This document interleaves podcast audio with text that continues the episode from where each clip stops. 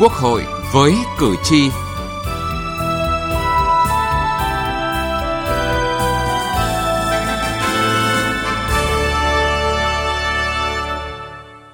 Thưa quý vị và các bạn, việc thực hiện nghị quyết số 88 năm 2014 và nghị quyết số 51 năm 2017 của Quốc hội về đổi mới chương trình sách giáo khoa giáo dục phổ thông là một trong bốn chuyên đề được Quốc hội lựa chọn giám sát trong năm 2023 nhằm đề xuất những giải pháp kiến nghị hoàn thiện các văn bản quy phạm pháp luật có liên quan để tiếp tục triển khai thực hiện có hiệu quả các nghị quyết của Quốc hội trong thời gian tới.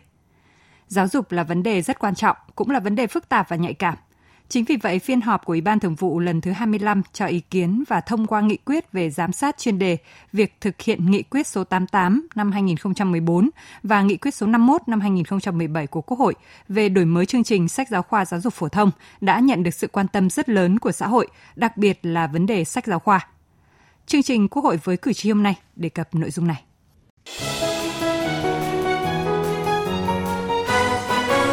Cử tri lên tiếng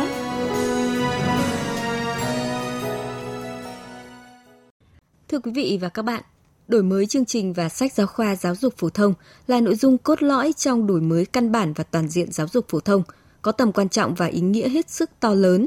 Nhưng việc thực hiện trong thời gian qua đang cho thấy nhiều điểm chưa phù hợp, gây bức xúc trong nhân dân và cử tri. Từ khi đổi mới, thực tế cho thấy sách giáo khoa còn in sai, nhiều ngôn từ chưa phù hợp, hình ảnh chưa chuẩn mực. Hơn nữa, có quá nhiều bộ sách được đề nghị sử dụng gây ra sự lúng túng trong việc lựa chọn cho cả phụ huynh và các cơ sở giáo dục.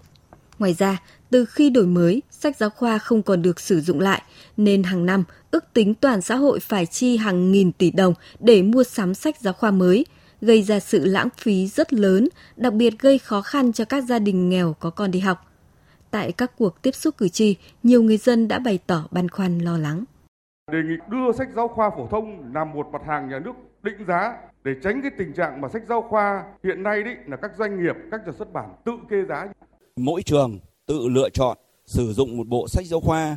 Nếu khi chuyển trường, các cháu phải tiếp cận với bộ sách giáo khoa mới, một phương pháp tiếp cận kiến thức khác sẽ khó khăn cho học sinh, tốn kém kinh phí cho phụ huynh. Đổi mới chương trình, sách giáo khoa phải phù hợp với điều kiện thực tiễn về đội ngũ giáo viên, về cơ sở vật chất kỹ thuật trường học. Nhiều địa phương chưa đủ phòng học, chưa đủ giáo viên, nhất là giáo viên môn tin học và môn tiếng Anh. Cần xem xét việc thống kê giá sách giáo khoa hàng năm của các nhà xuất bản để đảm bảo giá cả hợp lý, tránh tình trạng loạn giá, độc quyền về giá. Việc thay đổi sách giáo khoa liên tục và giá sách mỗi năm một tăng cũng khiến các cử tri bức xúc và cho rằng đây là sự lãng phí rất lớn. Bà Trần Phương Lan, cử tri phường Thạch Lộc, quận 12, thành phố Hồ Chí Minh cho biết, giá sách giáo khoa hiện nay không phải do cơ quan chức năng duyệt giá mà hoàn toàn do bên sản xuất và in ấn tự định giá. Bộ sách giáo khoa mỗi năm mỗi thay đổi, còn giá sách thì mỗi năm phải tăng lên liên tục liên tục. Thực ra những cái số sách mà không sử dụng được nó quá nhiều. Khi mua bộ sách đi học, nhà trường bán một bộ sách thì nó sẽ nguyên bộ, nhưng khi đi mua về cho con em mình học á, thì chỉ xài có một phần ba. Như vậy thì quá lãng phí. Ông Nguyễn Hoàng Dũng ở xã Đông Hưng, huyện Cái Nước, tỉnh Cà Mau kiến nghị nhà nước cần khắc phục những bất cập trong việc đổi mới sách giáo khoa hiện nay. Người nông dân của chúng tôi là nói chung là ít tiền, chịu thiệt thòi.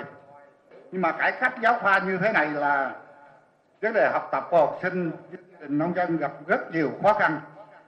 Bởi vì bộ sách là quốc hội biết là mua giờ 4 500 ngàn. Rõ ràng những băn khoăn của người dân là có cơ sở – bởi lẽ, báo cáo giám sát về việc thực hiện đổi mới chương trình sách giáo khoa giáo dục phổ thông đã chỉ ra nhiều bất cập trong vấn đề này. Báo cáo giám sát đã chỉ ra rằng, đến nay, Bộ Giáo dục và Đào tạo vẫn chưa biên soạn một bộ sách giáo khoa làm ảnh hưởng đến trách nhiệm nhà nước trong quản lý giáo dục. Việc biên soạn thẩm định và phê duyệt sách giáo khoa có nhiều sạn, xảy ra không chỉ ở một bộ sách, một cấp học mà liên tục xuất hiện trong nhiều bộ sách khác nhau, nhiều môn học khác nhau, ở nhiều cấp học khác nhau. Sách giáo khoa được triển khai và thực nghiệm song song nên không đảm bảo chất lượng. Quy định về lựa chọn sách giáo khoa chưa chặt chẽ, dẫn tới cách thức triển khai không thống nhất giữa các địa phương, tạo ra nhiều ý kiến không đồng thuận trong xã hội. Giá bộ sách giáo khoa theo chương trình giáo dục phổ thông năm 2018 tăng gấp 2 đến 4 lần giá bộ sách giáo khoa theo chương trình giáo dục phổ thông năm 2006, gây khó khăn cho nhiều gia đình khi mua sách cho con em mình.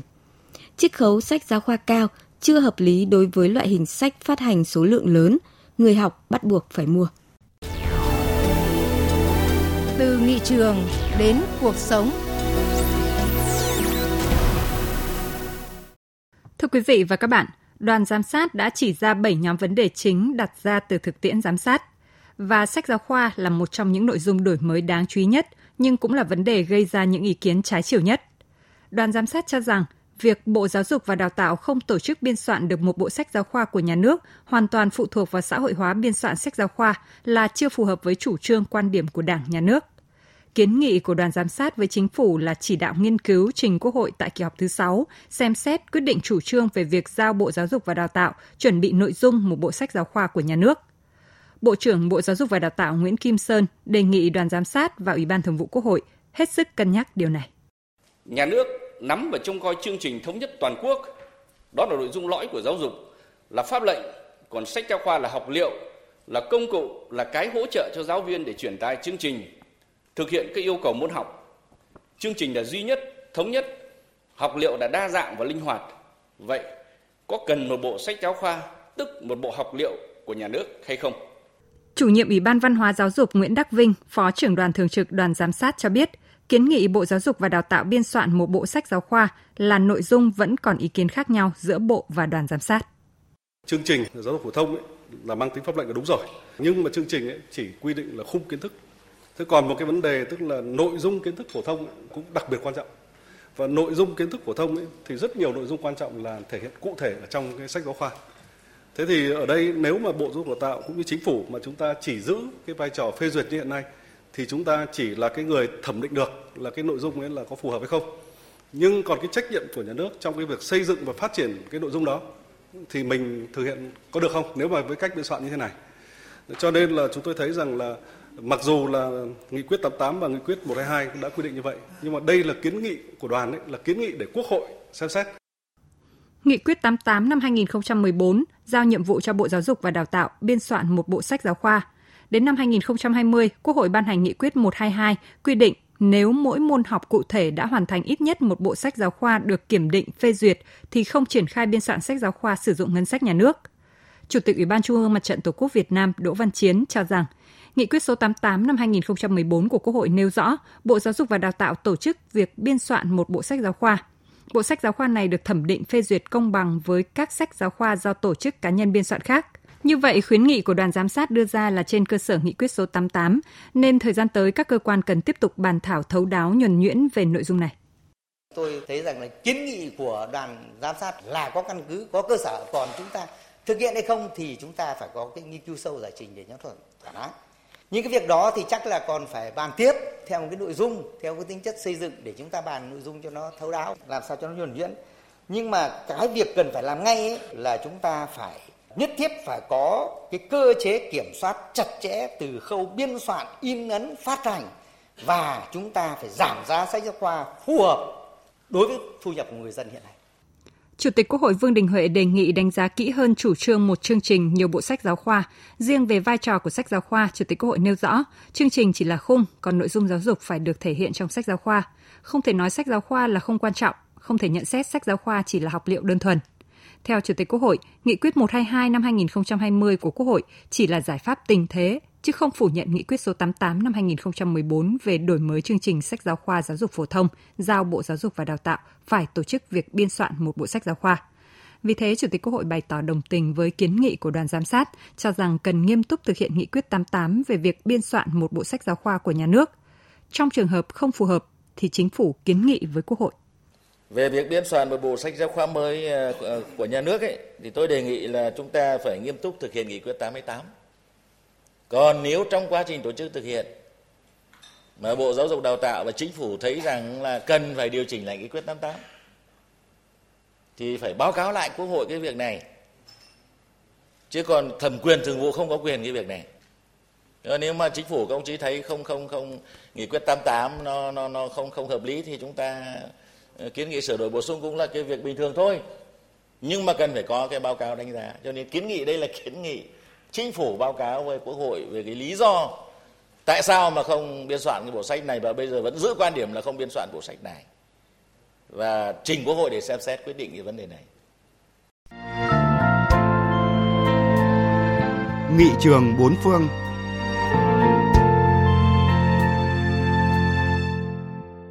Thưa quý vị và các bạn, Bộ Giáo dục và Đào tạo Nhật Bản không trực tiếp làm sách giáo khoa mà chỉ giữ vai trò đặt ra quy chế, theo dõi việc thực hiện thẩm định cấp phép cho các bộ sách đủ điều kiện. Tiết mục này hôm nay chúng tôi giới thiệu về những quy định trong luật của Nhật Bản về vấn đề này.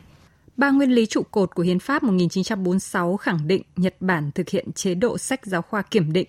Bộ Giáo dục và Đào tạo không trực tiếp làm sách giáo khoa mà chỉ giữ vai trò đặt ra quy chế, theo dõi việc thực hiện quy chế, thẩm định, cấp phép các bộ sách đủ điều kiện để trở thành sách giáo khoa. Chuyện làm sách là của các tác giả và nhà xuất bản. Nếu sách tốt được xét duyệt nhiều nơi chọn, họ có lợi nhuận để tái sản xuất, còn không sẽ phá sản. Quy luật cạnh tranh với cơ chế minh bạch công bằng sẽ tạo ra kết quả như thế. Tất nhiên, để đi tới cơ chế này, nước Nhật cũng phải trải qua rất nhiều thăng trầm. Muốn có cạnh tranh công bằng, hạn chế móc ngoặc của các nhóm lợi ích, cơ chế biên soạn sách giáo khoa phải rõ ràng và đảm bảo nguyên tắc phân chia quyền lực đối trọng, kiểm soát lẫn nhau giữa các bộ phận như ban soạn thảo quy chế, hội đồng thẩm định, các hội đồng tuyển chọn, các tác giả sách giáo khoa và nhà xuất bản. Ở Nhật Bản, quy chế này được đưa ra từ sau năm 1947 và liên tục được cập nhật sửa chữa để bịt các lỗ hổng, ngăn ngừa tối đa việc tiêu cực. Lần chỉnh sửa lớn gần đây là tháng 4 năm 1989, quy định rất chi tiết quyền hạn trách nhiệm của những người liên quan. Ví dụ điều 7 quy định Bộ trưởng Bộ Giáo dục và Đào tạo sẽ quyết định việc kiểm định quyết định sách đó đủ hay không đủ tư cách là sách giáo khoa và gửi thông báo tới người đăng ký. Tuy nhiên, đối với trường hợp được tái kiểm định sau khi sửa chữa cần thiết, Bộ trưởng bảo lưu quyết định và chuyển tới người đăng ký ý kiến kiểm định. Hoặc điều 16 có quy định rõ về hình thức hiển thị thông tin sách đã được kiểm định. Đối với sách đã hoàn thành kiểm định, ngoài bìa phải có dòng chữ sách đã được Bộ Giáo dục kiểm định. Bìa cũng phải ghi rõ loại trường sử dụng sách này, tên sách và bên trong bìa phải ghi ngày tháng năm kiểm định. Mấy năm gần đây, Nhật Bản nảy sinh hiện tượng các nhà xuất bản gửi bản thảo sách đăng ký kiểm định cho hiệu trưởng, giáo viên đọc góp ý. Người đọc sau đó nhận quà hay là tiền thù lao từ các nhà xuất bản. Động thái này đã được dư luận Nhật quan tâm đặc biệt và các cơ quan có trách nhiệm của Nhật đã xử phạt những người liên quan, đồng thời sửa đổi quy chế để bịt lỗ hổng. Bên cạnh đó, Nhật Bản cũng tiến hành miễn học phí và cấp phát sách giáo khoa miễn phí cho học sinh từ lớp 1 đến lớp 9, giáo dục nghĩa vụ. Đây là biện pháp đảm bảo công bằng trong cơ hội tiếp cận giáo dục và đảm bảo chất lượng giáo dục công. Đến đây chúng tôi cũng xin được kết thúc chương trình Quốc hội với cử tri hôm nay. Chương trình do biên tập viên Thu Huyền biên soạn. Cảm ơn quý vị và các bạn đã quan tâm theo dõi. Các trường hợp người dưới 18 tuổi được trợ giúp pháp lý. Theo quy định tại Điều 7 Luật trợ giúp pháp lý năm 2017, các trường hợp người dưới 18 tuổi sau đây sẽ được hưởng dịch vụ trợ giúp pháp lý miễn phí của nhà nước, trẻ em, người dưới 16 tuổi, người bị buộc tội từ đủ 16 tuổi đến dưới 18 tuổi, người từ đủ 16 tuổi đến dưới 18 tuổi là bị hại trong vụ án hình sự thuộc hộ nghèo, cận nghèo hoặc là người được hưởng trợ cấp xã hội hàng tháng theo quy định pháp luật. Khi gặp vướng mắc tranh chấp pháp luật, người dưới 18 tuổi thuộc trường hợp nêu trên hoặc người thân của họ có thể đến Trung tâm trợ giúp pháp lý nhà nước thuộc Sở Tư pháp tỉnh, thành phố trực thuộc Trung ương, nơi cư trú hoặc tổ chức tham gia trợ giúp pháp lý tại địa phương để được trợ giúp pháp lý miễn phí. Họ có thể yêu cầu trợ giúp pháp lý theo các hình thức sau đây. Tham gia tố tụng, bào chữa, bảo vệ quyền và lợi ích hợp pháp trước các cơ quan tiến hành tố tụng, công an, viện kiểm sát, tòa án. Tư vấn pháp luật, hướng dẫn, đưa ra ý kiến, giúp soạn thảo văn bản liên quan đến tranh chấp, khiếu nại, vướng mắc pháp luật, hướng dẫn giúp các bên hòa giải, thương lượng, thống nhất hướng giải quyết vụ việc. Đại diện ngoài tố tụng trước các cơ quan nhà nước có thẩm quyền khác để bảo vệ quyền và lợi ích hợp pháp. Quý thính giả liên hệ Trung tâm trợ giúp pháp lý nhà nước tỉnh, thành phố nơi cư trú để biết thêm thông tin chi tiết hoặc có thể truy cập cổng thông tin điện tử Bộ Tư pháp, trang thông tin điện tử trợ giúp pháp lý Việt Nam, trang thông tin điện tử của Sở Tư pháp địa phương hoặc gọi về Cục trợ giúp pháp lý Bộ Tư pháp theo số điện thoại 024 6273 9631 để được cung cấp thông tin liên hệ.